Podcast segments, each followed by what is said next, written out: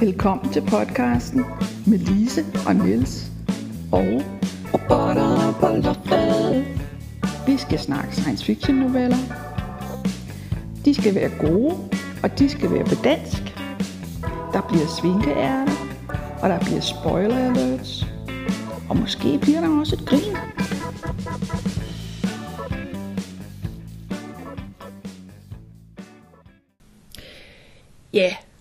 Øh, kommer man til at grine? Det ved jeg ikke, men øh, øh, det, det her det er i hvert fald en historie, der er noget om, hvad der sker, hvis man tager stoffer.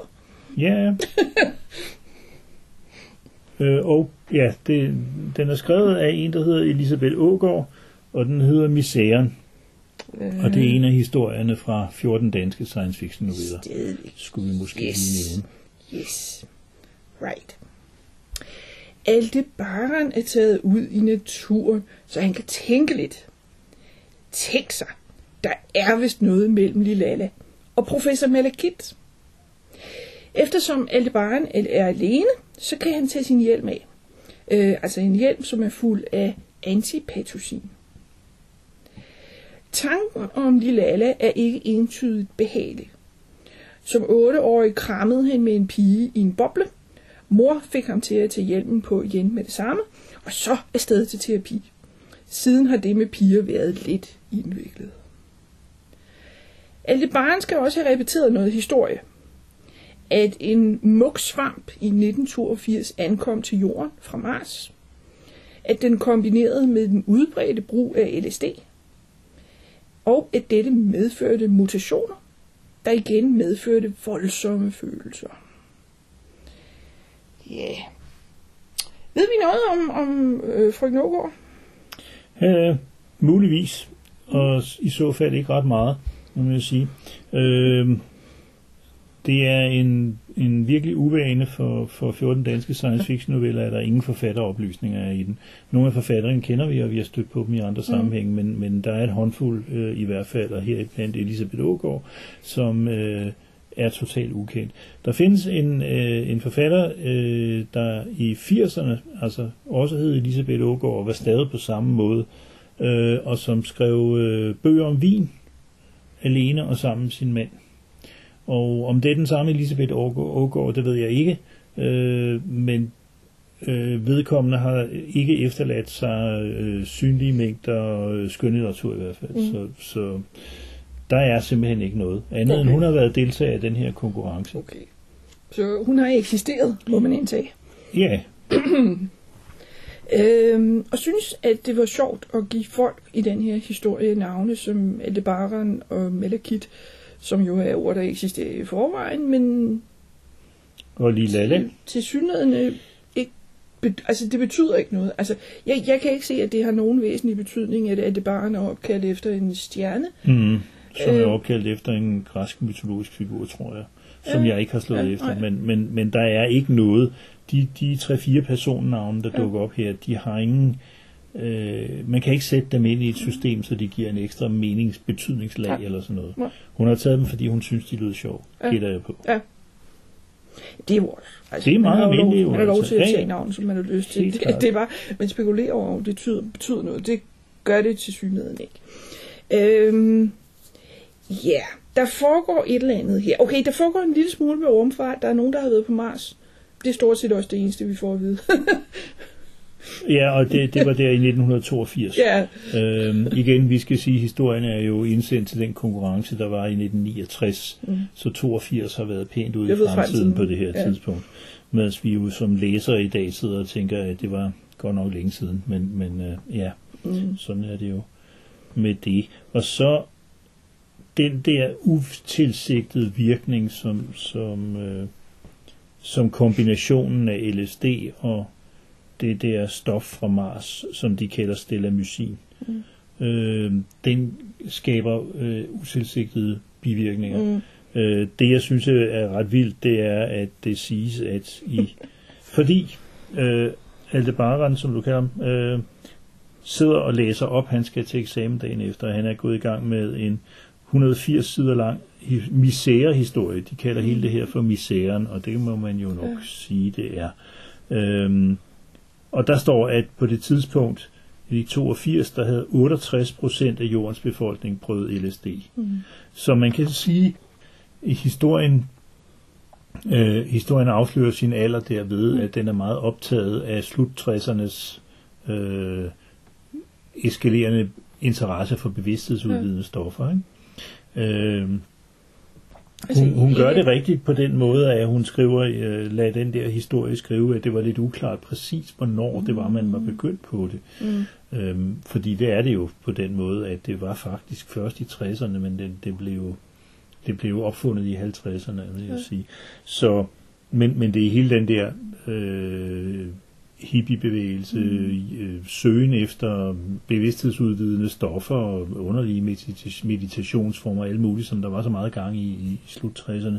Jeg tror, det er det, hun har lavet Ja. sig inspirere af. Altså, der er jo en af de andre historier, vi skal have, der hedder hash.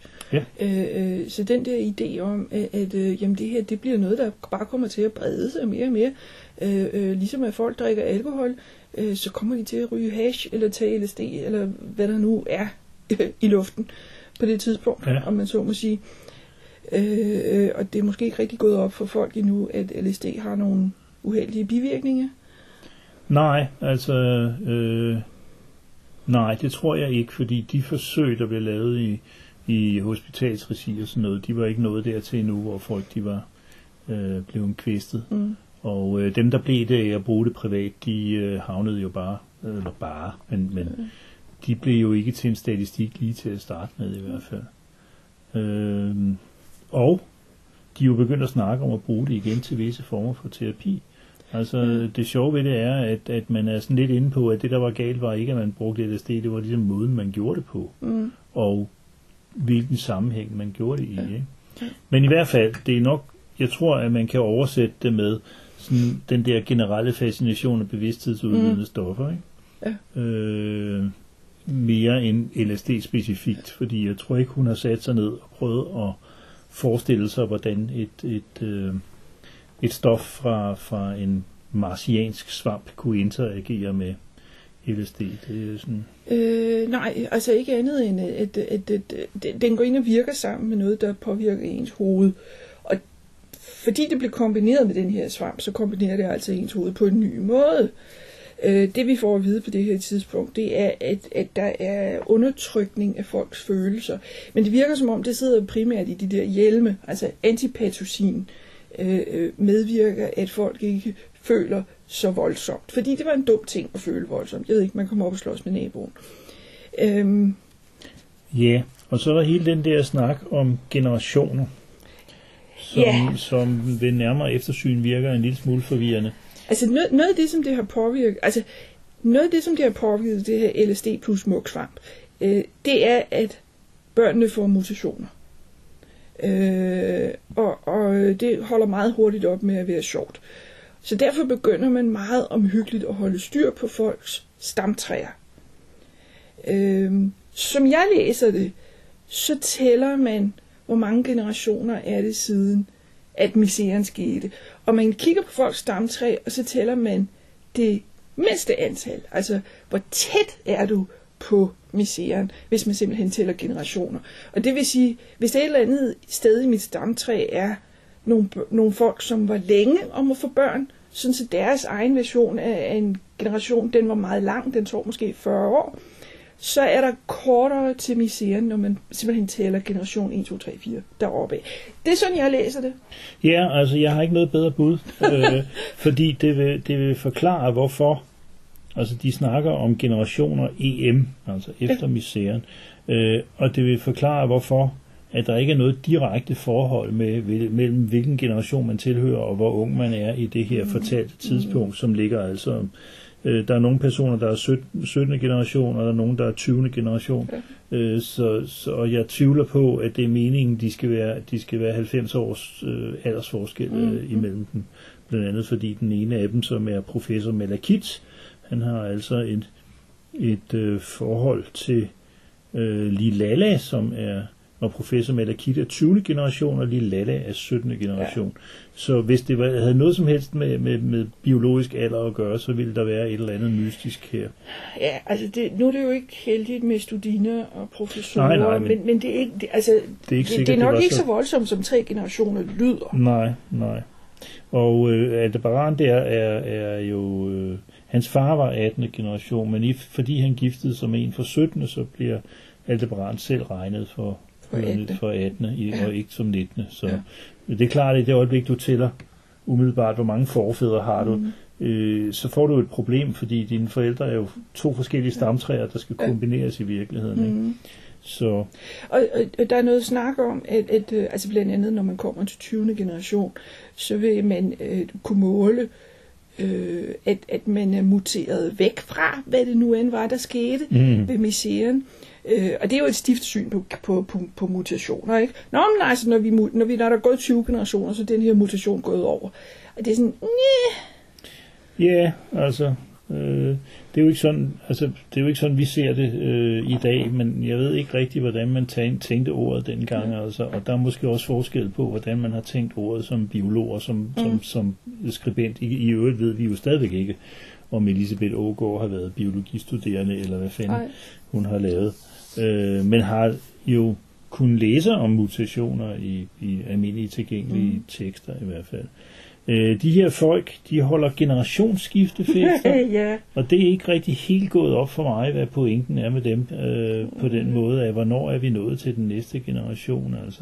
Fordi det har ikke noget med fødsler at gøre. Altså det, det, det, øh, Nej. det virker mere som det modsatte næsten, at, at en eller anden siger, okay, nu vil jeg ikke være med mere, nu holder vi en fest, og så er det næste generation, der ligesom overtager, og de gemmer relikvier i form af hovederne af deres forfædre. Altså Ja. det virker øh, i vestibyler i deres øh, Ja. huse, som, som det kommer til at virke som en krydsning mellem mellem sådan et, et, en romersk øh, paladsting med, med statuer og sådan noget, og så Mhm. i virkeligheden øh, øh, ja, hulemennesker, mm. som, som gemmer afhuggede hoveder, altså på den ene eller den anden måde. Jeg synes, det, det igen giver et meget mærkeligt billede, men det er Ja. måske også fordi, at hun ikke... Øh, altså, det er ikke noget, hun vader så meget Nej. i, altså. Men, men Altså, eftersom de går op, så meget op i det her med generationer og stamtræer, så er der kommet et eller andet rituelt over det der med generationer. Altså, og hun skriver også, at det er kommet gradvis, øh, øh, at, at øh, der er en, som han havde et gevaldigt flot, altså mange, mange hoveder i sit hus af forfædre. Noget, der gik helt tilbage til første og anden generation. Så det er noget, der er kommet gradvis, at, at, det, jeg, vil, jeg vil gætte på, at på, nu, på nuværende tidspunkt, der opbevarer alle deres forfædres hoveder, så mange af dem, som de nu har. Men det er noget, der er kommet gradvis til. Det var ikke alle, der gjorde det i generation 1 og 2. Nej, men de snakker jo også om, at at moden er ved at skifte, så der faktisk er nogen, er der destruerer deres øh, samlinger. Ja. Ja. Øh, men det virker stadigvæk morbidt på en eller anden mm. måde, det der med at have sine forfædre stående i sprit. Altså, ja. Jeg ved ikke, hvordan præcis, men, men øh, altså, så Der er også et eller andet der er noget teknologi, der har udviklet sig, sådan, så de er blevet enormt gode til at opbevare de der hoveder, igen uden at vi hører så meget om det.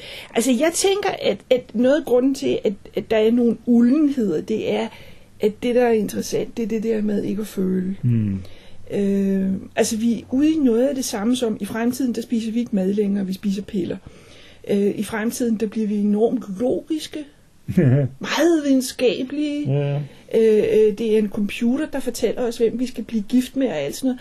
Altså, at, at den her idé om, at vi bliver mindre følsomme i fremtiden, det, og, og jeg er sikker på, at der findes en bunke amerikanske film, der handler om det her.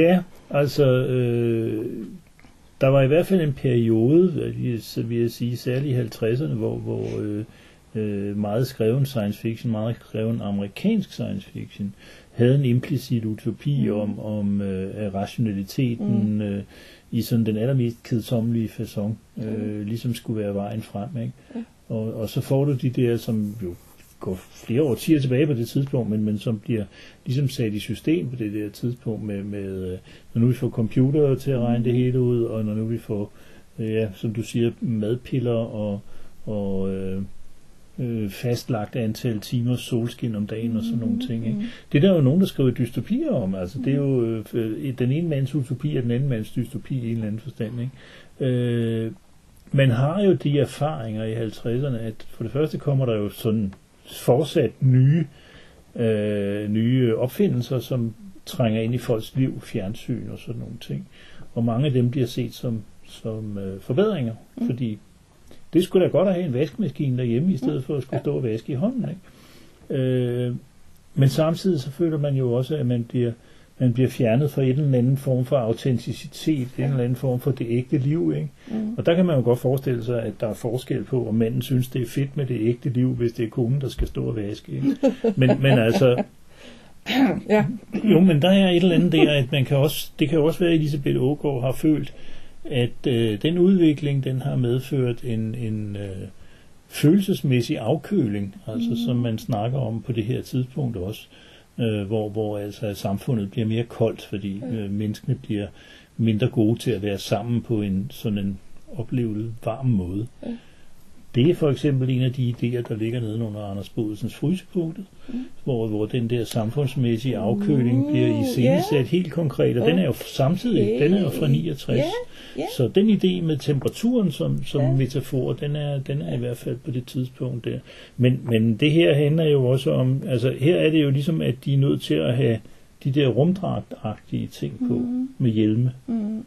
Øh, Ja, altså, altså det, det, det her med det følelseskolde, det sidder i hjelmen til synligheden, i hvert fald delvis. Fordi øh, øh, hvis folk ikke har hjelm på, så går de rundt og slås, eller bliver uvenner. ja, Så de er Altså, nødt til at have hjelm på, og så, kan- bliver de, og så bliver de følelsesløse. Ja, altså man, man kan jo i hvert fald se, at hjelm, hjelmens beskyttende funktion, så ligesom Mhm. bliver en metafor for den distance, der, Mhm. der er påtvunget samfundet, eller som samfundet har taget på sig. Øh, en distance mellem menneskene, som, som øh, antages at være anderledes end på forfatterens tid, men man kan måske forestille sig, det har jeg egentlig ikke tænkt på før, men man kan forestille sig, at, at en af grundene til, at forfatteren har skrevet den her historie, er en oplevelse af den der form for, for afkøling eller øget distance mellem mennesker. Vi ved ikke en jo, om nej, forfatteren, det, men det, er jo, så det er jo noget, der går tilbage til, til at vi har store byer. Ja. Øh, øh, at, at, øh, det mener jeg, at der er psykologer, der snakker om, når man bor i en stor by.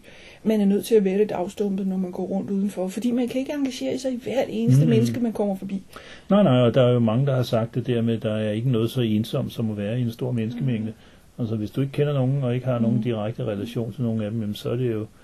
Øh, nu, nu er vi på vej ud af en tangent, tror jeg, men, men, men sådan noget som, altså du snakker om en, en stor by, ikke? Altså da de begynder for alvor, og, og afvandringen fra, Mhm. fra land til by begynder for, for halvanden hundrede år siden, sådan cirka i hvert fald lidt alt efter hvilket vestligt land vi snakker om, jamen så oplever folk jo lige pludselig at, at komme ind til en masse mennesker, som de ikke kender. Mm.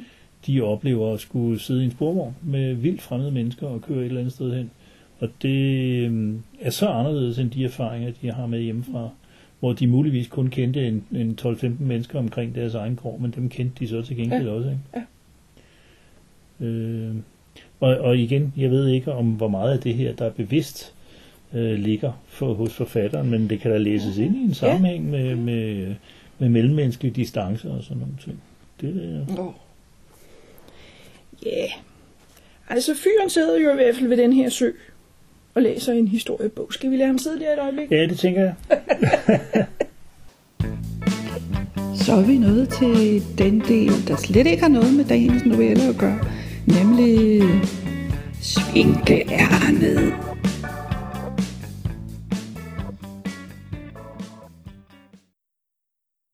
Øh, ja, vi er i gang med at læse, eller jeg har læst, og Lisa er i gang med at læse en, øh, en bog, øh, en fagbog af en forfatter, der hedder Sepp Falk, S-E-B, F-A-L-K, og den hedder The Light Ages, fordi det er en argument om, at øh, middelalderen ikke var så mørk, som nogen går rundt og siger. Og han gør det på en meget interessant måde. Øh, det er, kunne, jeg, kunne vi så se, vi havde en mistanke om det undervejs, men vi kunne se på hans efterord, at det er en viderebearbejdelse af en phd afhandling Øh, og der er masser af litteraturhenvisninger og, og faglige ting. Men den kan altså godt læses lige ud af landevejen, fordi han skriver rigtig godt, han er en god formidler. Og når jeg siger lige ud af landevejen, skal det lige tages med et par gran salt, fordi det kommer an på, hvilken landevej, om man så må sige. Øh, Lise kan fortælle mere om det, fordi det er mere hendes landevej, det er min. Øh, fordi han har gjort det, som egentlig er en meget interessant og pædagogisk måde at gribe det an på, i stedet for at lave et katalog over, hvad man vidste om, hvordan man bedrev videnskab i middelalderen, så har han taget et konkret eksempel ja. øh, som han har fundet øh, ud fra en, et håndskrift og alt han, kan, han tager udgangspunkt i, i en bestemt person, som vi mener har, har eksisteret i virkeligheden. vi kender ikke så meget til ham, andet end hans håndskrift, nærmest. Og så hvad han har skrevet om, og hvad han har kopieret tekster, og hvad han selv har tilføjet. Øh, men han har levet på et bestemt tidspunkt, og derfor så kan man gå ind og sige, okay, men når han har levet der på det tidspunkt, hvordan har det liv været? Og hvad vidste man, og hvad gik man op i, og hvad havde folk opfundet. Øh, jeg, jeg fandt en side på Wikipedia, der handler om, hvornår blev forskellige opfindelser gjort.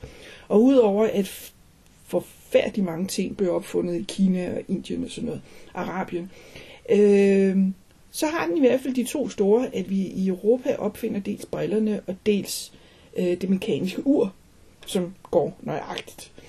Øh, og det har han med i den her bog også. Det er ene, fordi det er super vigtigt, at, at når man holder øje med, hvor stjernerne er henne. Og det her, det er en bog om astronomi. Det er primært en bog om astronomi og astrologi, fordi de to ting hører sammen.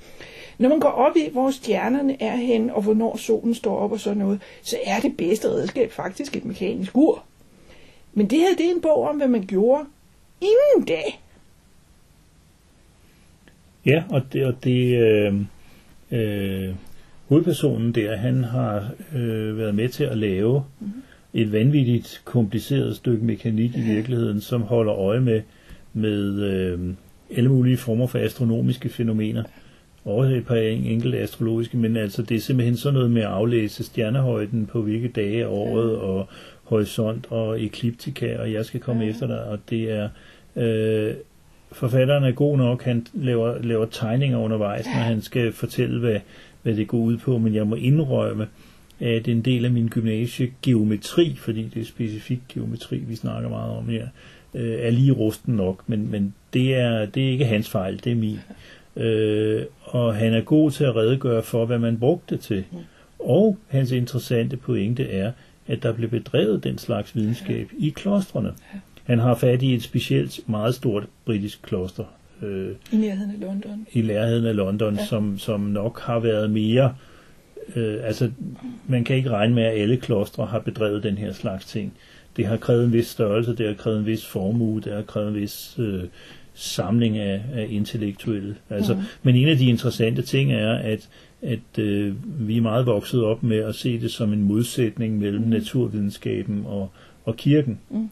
Øh, men den har i hvert fald i perioder ikke været så, så radikal øh, fordi de har faktisk bedrevet naturvidenskab, som ja. det nu kunne forstås på det tidspunkt. Ja. Øh, og noget af det har været benhård øh, mekanik simpelthen, ja. ikke? Og, og benhård geometri. Og ja, noget af det, jeg synes var meget interessant at læse, det var, at de jo faktisk, da, da man begyndte at få universiteter, så sendte de øh, enkelte munke øh, ja. til universiteter, og, og hvor de så opholdt sig i nogle år for at lære noget mere om ja. øh, astronomi en case. For eksempel, øh, ja. Altså, altså i paven havde sagt, 120 munke ja, ja. skulle have en uddannelse. Ja. Øh, og det er jo interessant, øh, fordi vi har jo godt vidst, at de har haft meget med, med øh, bevaring og kopiering af skrifter at gøre. Mm. Men, men øh, rigtig mange af de skrifter, vi kender, øh, og dem vi har forsket i, det har jo været bønnebøger og, og uh, ting, der har haft med det kirkelige og, øh, og, og klosterlige at gøre. Uh, og en af hans pointer er jo, at de andre findes også de der håndskrifter, der er bare ikke rigtig nogen, der har kigget på dem. Uh, det er der, men mm. der er relativt få, der har kigget på dem. Det er faktisk først for inden for de sidste 50 år, vi har fået en disciplin, der hedder videnskabshistorie, som, som tager sig fat i det der. Og, og, og som jeg ser det, er en af pointerne, det er, at det kræver en kombination ja af kvalifikationer, som er sjælden. Mm. Fordi man skal have et ben i naturvidenskabens lejr. Man skal kunne en fucking masse matematik for at forstå de der ting. Ikke? Man skal ovenikøbet kunne forstå, at de, de udtrykker det på en helt anden måde mod nutidens matematikere. Ikke? Altså, øh, man skal have en mulighed for at gennemskue, at når de snakker om det der og det der, så er det sgu da det der og det der. Ikke? Og så skal man kunne latin. Øh, Ja. Rigtig meget latin. Det, det, må, det må man jo også kunne. Altså, Og altså man dem, skal der have sin middelalderhistorie. i 1400-tallet, Ja, ja, de, de ja, må ja. jo også kunne Jo, men jeg tror, det er der, han men det er kommer det, fra. han, men det, er Ja. det, det er det, han siger, som du siger, man skal kunne begge dele. Jeg har lige været forbi øh, et aftryk af en af siderne, der bare er helt fyldt med tal. Og hvor han siger, langt de fleste, der har læst den her bog, de har sprunget den side over. Ja. Ja, men fordi hvis du er interesseret i, hvad det nu er, som man er interesseret i som humanist eller teolog, så siger de der tal der ikke noget. Og du vil synes, det var, øh, du skulle bruge uf- uforholdsmæssigt meget energi på at sætte dig ind i det, for at finde ud af, om det er overhovedet. Og du vil have en antagelse om på forhånd, at det nok ikke var interessant. Øhm, men det er det der, det evige skisma mellem øh, humaniora og, og, og naturvidenskab. Mm. Så vil jeg så sige, her så skal vi også helst have noget i lag teologi, fordi øh, Ja, de kirkelige rammer er sådan, så altså nu gik I jo op i det der med klokkeslæt og datoer og sådan noget af mange gode grunde. Øh, den helt åben, åbenlyse, det er, at vi skal finde ud af, hvor påsken ligger. det er jo, ja, Øh, og hvis man sidder i et kloster, så skal man også have styr på, hvornår klokken er hvad. Fordi der er et vist antal gange i løbet af døgnet, hvor man skal stå op og bede. Altså hvis man lå og sov, så skal man stå op midt om natten og bede. Øh, øh, så derfor er det vigtigt at vide, hvad klokken er. Og der var ikke andet end at kigge på himlen og prøve på at få en idé om det. Øh, og det var vigtigt at vide, hvornår det var fuldmåne og alt det der. Øh, plus at en overraskende høj grad af astrologi. Det er lidt sjovt, fordi det tror jeg, at at kirken i dag lægger meget stor afstand til. Det tror jeg Men også. på det tidspunkt, der var det en, en, en øh, selvfølge, at, at, øh, at man kunne læse noget af himlen. Man kunne læse om høsten vi blive god, og, og øh, altså, de udbyggede det en, en hel del meget mere, end at om efteråret stormer det. Altså, mm. de prøvede at lægge meget mere i det. Ja, ja. Jo, jo, men, men, men øh, vi ved jo, at, at en meget stor procentdel af det, Newton skrev, og nu er vi jo så øh, Ja. 300 år længere frem i tiden, det var astrologi. Øh, vi ved, at, at øh, en af de store lys i, i øh, nordeuropæisk øh, astronomisk historie, nemlig Tycho Brahe, han skriver en afhandling som den første om en, en, øh, en nova, som vi kalder det, en stellar nova, øh, en ny stjerne, som han observerer, fordi man var overbevist om, at stjernerne var faste. Så det der, at der kom en ny, det havde alle mulige implikationer. Og i bag bogen, hvor han offentliggør det, er der et tillæg om, hvad den har betydning for det kommende år. Ikke? Altså, øh, det gør ikke folk dummere, at de beskæftiger, på det her tidspunkt, at de beskæftiger sig med astrologi, fordi det var så ind, indfiltreret i, i astronomien, at, at, øh, at det, det er meget svært at, at forestille sig, øh, hvordan de skulle have skilt det med. Det virker bare pudsigt, fordi som du selv siger, man forbinder det ikke med den katolske kirke, eller, eller for den sags skyld med den protestantiske. Men i 1300-tallet var der ingen vej udenom, altså, fordi sådan så verden ud. Ikke? Øh, bogen har også nogle meget interessante øh, observationer og diskussioner af verdensbilleder, det her med, at øh, det reelt er, der har ikke rigtig været nogen, der troede, at jorden var flad. Det er Nej. altså, det er altså en myte, der stammer Ja. fra 1800-tallet, Ja. det, øh, øh, ja, det må Altså, være stamme, øh, ja, den, Altså, jeg mener, han citerer, jeg kan ikke huske, Aristoteles eller en eller anden, Ja. for at sige, at selvfølgelig er jorden rund. Altså, hvis du kravler et højt sted op, så kan du se længere, Ja. end hvis du bliver nede på jorden. Ja. Selvfølgelig er jorden rund. Øh, og der er et eller andet med en af de gamle grækere havde en vurdering af, hvor, hvor stor den var, Ja. som, Ja. som var noget ved siden af, men, men ikke Men var, var så sindssygt. Inden for den rigtige størrelse Ja, jorden. ja, det var nemlig det. Så, Så hvis man er den mindste smule interesseret i videnskabshistorie, øh, historie, og videnskabshistorie er fascinerende, fordi det også Mm. handler om, hvordan vi selv tænker videnskab, sådan implicit. Ikke? Øh, og det, altså, det, så, så er den et, et godt sted at... at, at Ja. Men jeg vil altså personligt sige, øh, det er en god idé, hvis man har den lille matematiker med hjemmefra, fordi ellers så er der meget af, man ikke får så meget ud af. og det, man skal synes, det er sjovt med Ecliptica og Ja. Right Ascension og, og alt det der. Øhm, ja. Ja. Jeg kan godt lide titlen, altså The, the Light Ages. Altså, ja. dels at det er modsætningen til The Dark Ages, altså den mørke middelalder. Dels at det simpelthen handler om lys. Lys fra øh, solen og stjernerne ja. ja, Og, og optiske egenskaber, fordi vi begynder så småt at have linser, der gør, at man kan se længere end med det blotte øje og alt det her. Love it. Jo. Så er den en enormt flot forside. ja. Jeg vil sige, det er jo i sig selv et, et, et beskedent argument, fordi der findes mange bøger med flotte forsider, hvor Mm. indholdet ikke øh, lever op til det. Men den her, den kan altså anbefales. Som sagt, det gør ikke noget, man i hvert fald har matematisk studentereksamen, men, men, men han skriver øh, meget øh, medrivende. Yes. Så. Ja. Yeah. Altså, jeg ved godt, det er ikke science fiction, det er et videnskab, og nogle gange så er videnskab også bare cool. Ja. Yeah. Næste gang skal vi snakke om vores fine koralverden, som er skrevet af Fred Remer. Fritz Remer, ja. Spændende. Hvis du lige husker, at Å skal skrives som dobbelt A, så kan du tweete til os på robotter p loftet. Skriv til os på robotterpåloftet@gmail.com og se hjemmesiden robotterpåloftet.sciencefiction.dk. Og så er der spoiler alert.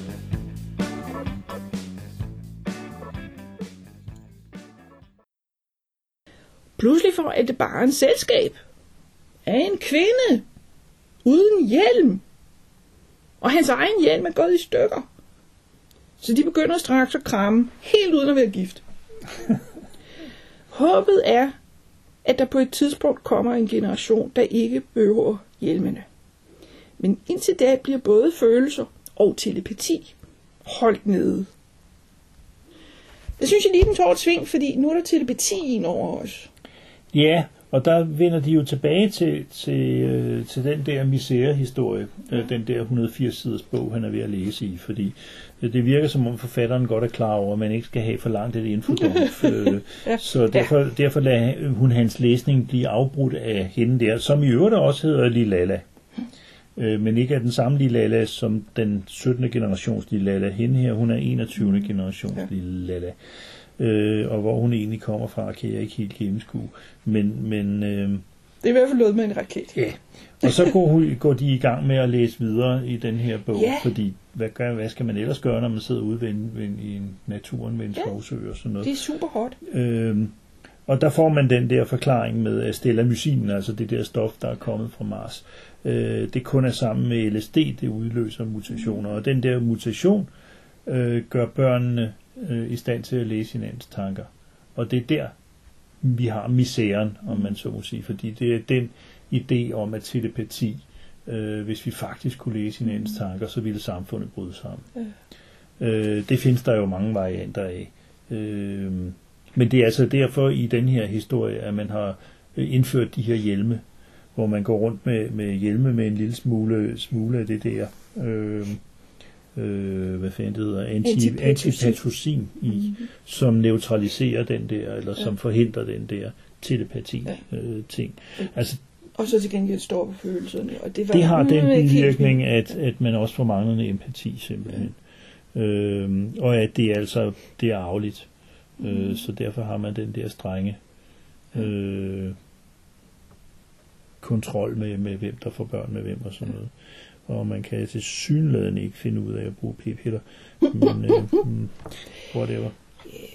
Altså, der, der er måske også... Øh, fordi det virker sådan lidt, lidt gammeldags igen, ikke? Altså, du må kun have sex med den, du er blevet gift med. Ja, Øh, fordi så er det til at holde styr på det.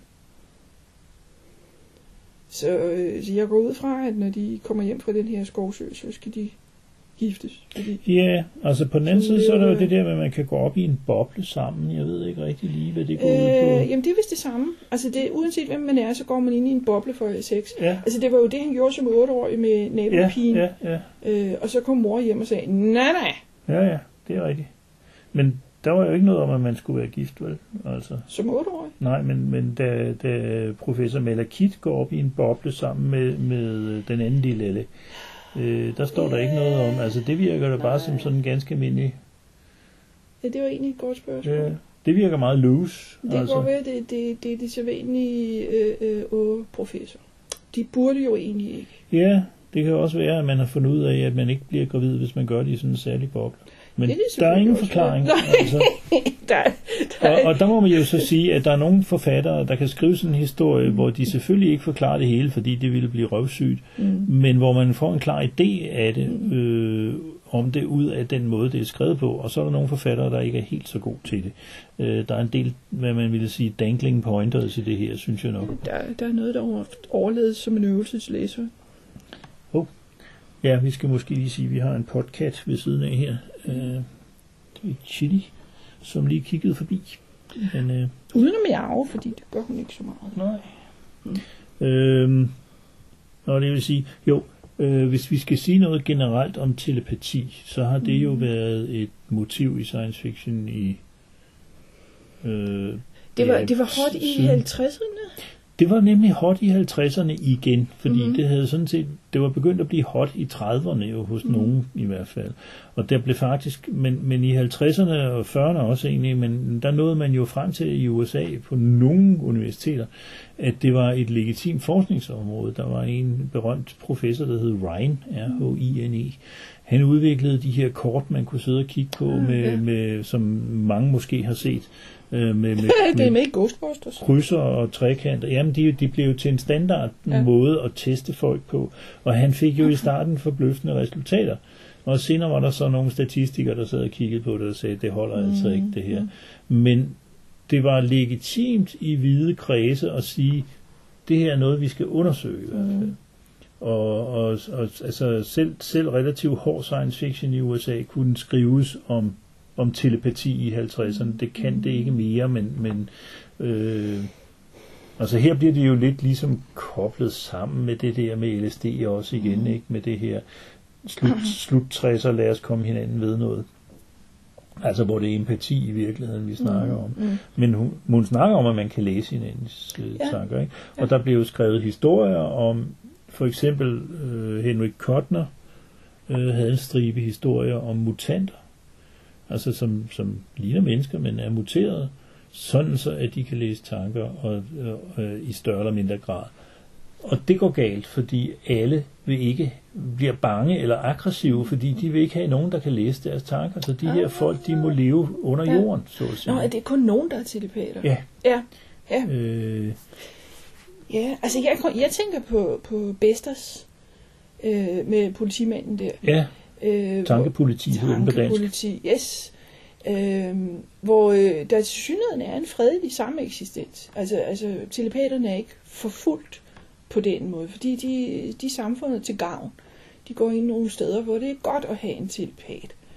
Så, Der er jo også forskel, nu har jeg ikke taget en liste med, vel, men, men man kan lave sådan et helt spektrum af, hvor i den ene ende, så har du nogen, hvor de kan læse dine tanker ord for ord, og i den anden ende, der kan de kun få en vag idé om det, fordi tanker er ikke noget, vi formulerer med ord, så, så de kan faktisk ikke læse dine tanker i den banale forstand. Øh, kan du så det være? I, i den banale forståelse mm. af det. Men, men øh, og der er også historier, hvor man, hvor man får at vide, jamen jeg kan, altså hvor de i virkeligheden er teleempater, altså de kan, de kan øh, finde ud af stemningen og sådan Ja. nogle ting, ikke? Øh, hvad hedder hun i Star Trek? Øh, øh, Troy? ja, Diana Troy. Diana Troy i, i Star Trek The Next Generation, Ja, øh, hvor hun jo, hendes mest brugte replik er jo, I sense that you are upset, øh, og det sker som regel, når en eller anden står og råber og skriger ved siden Ja. af. øhm, men hun anyway, kan, hun kan læse følelser, mens Jamen, hendes hun er mor er fuld telepat. ja, ja, Øh, ja, øh, det er jo ikke så længe siden, jeg læste stiftelsen, og jeg blev overrasket over, at det han har, det er også empater. altså Asimov. Ja. Øh, ja. Øh, øh, man kan læse og måske endda påvirke andres følelser, men man kan ikke læse deres tanker. Nej. Og jeg tænker også, jeg, jeg har læst en historie engang, jeg har en eller anden øh, fornemmelse af, det er Theodore Sturgeon, men jeg, jeg kan hverken huske titlen eller stedet eller noget som helst, men øh, som handler om en, øh, en, der virkelig er telepat, og han siger, det er altså ikke til at holde fucking ud. Hvis jeg ikke havde en eller anden mekanisme til at slukke for det, så ville jeg blive sindssyg, fordi når jeg står i en bar, der kommer otte mennesker ind, så bliver jeg bombarderet med, altså det er så den her version, hvor man læser folks tanker, som om man hører det fra en radio, Mm. ikke? Øh, og, og det kan jeg godt forstå. Det er den sikre vej til en gummicelle, mm. fordi øh, de historier, der handler om telepater, der kan fungere, mm. øh, der er det enten noget med, at de ikke læser ordene helt, eller at de kun kan læse egentlige sætninger, når enten afsenderen eller dem selv vil, øh, eller at de kan skrue op og ned, altså på en eller anden måde, for ikke at blive sådan helt gak. Altså.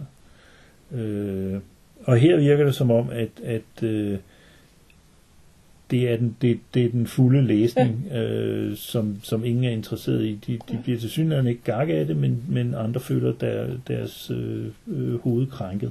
Ja. Øh, og det kan jeg godt forstå. Og, og måske, at, at, at når der ikke er styr på det, altså når man kan læse hinandens tanker når som helst og hvor som helst, så vil der altid ryge en finger af panden. Altså naboen vil altid tænke, åh, kommer han først hjem nu? Øh, ja, ja, og er det, er, er, altså, der, der er, igen, der er nogle versioner, hvor du skal ligesom formulere tanken, ja. øh, mens at hvis du ikke gør det, så, så kan du allerhøjst øh, sende en stemning eller, mm. eller et eller andet. Ikke? Øh, men at du kan telepatere med folk, hvis du sætter dig ned og siger, mm, mm-hmm. jeg gik hen ad gaden. Ikke? Ja. Øh, men ikke hvis du bare sådan, mm, ja, altså. Men det er jo en, en interessant variation på den måde, at det er rigtig, rigtig mange, der er blevet telepater på én gang. Ja. Øh, så den der med, at telepater er et forfulgt mindretal, den kommer vi forbi. Ja, ja, ja, hvis det er 68 af jordens, 68 procent af jordens befolkning, det er mange. Ja. Øh, ja,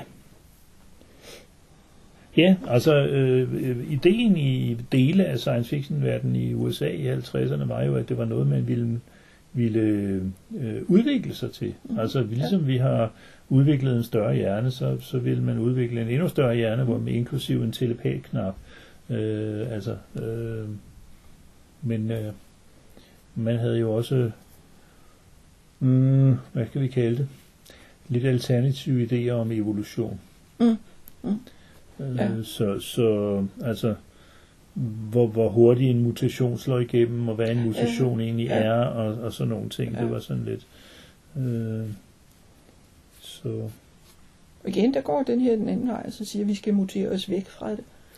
Ja, det er jo også igen, øh, tror vi var inde på det i starten, at det er sådan lidt firkantet oplevet opfattelse af mutationer, ikke? som, som øh, øh, som, som jo ikke rigtig holder vand. Øh, jeg, jeg, jeg kan ikke gennemskue, hvad den biologiske viden om det har været i 1969. Det må jeg sige, der har jeg ikke mm. rigtig. Fordi man har selvfølgelig kendt ordet. Man har kendt um, gener. Ja, ja, ja. Øh, og man har, man har vidst, at stråling for eksempel, det var ja. ikke så godt. Og, og jeg er også ret sikker på, at man har været klar over den der model med en stor del af, af udviklingen bliver drevet af basalt mm. set tilfældige mutationer, hvor der så er nogen, der har en positiv, og dermed har en, en større selektionsværdi. Ja. Men, men altså, som du siger, her er det lidt anderledes, fordi mm. det er på én gang. Mm. Så mærkelig ja. historie. En mærkelig historie, men den har også nogle, altså jeg synes, den har nogle gode takter. Helt bestemt. Og hvis du har lyst til at skrive til os og præ- fortælle præcis, hvordan det hænger sammen, så er du meget velkommen. Nogle gange så, vi, så kan vi ikke helt læse, hvad der står på siden. Øhm, og i hvert fald under alle omstændigheder, så får du ikke mere for den kort nu. Tak, fordi du lyttede til podcasten.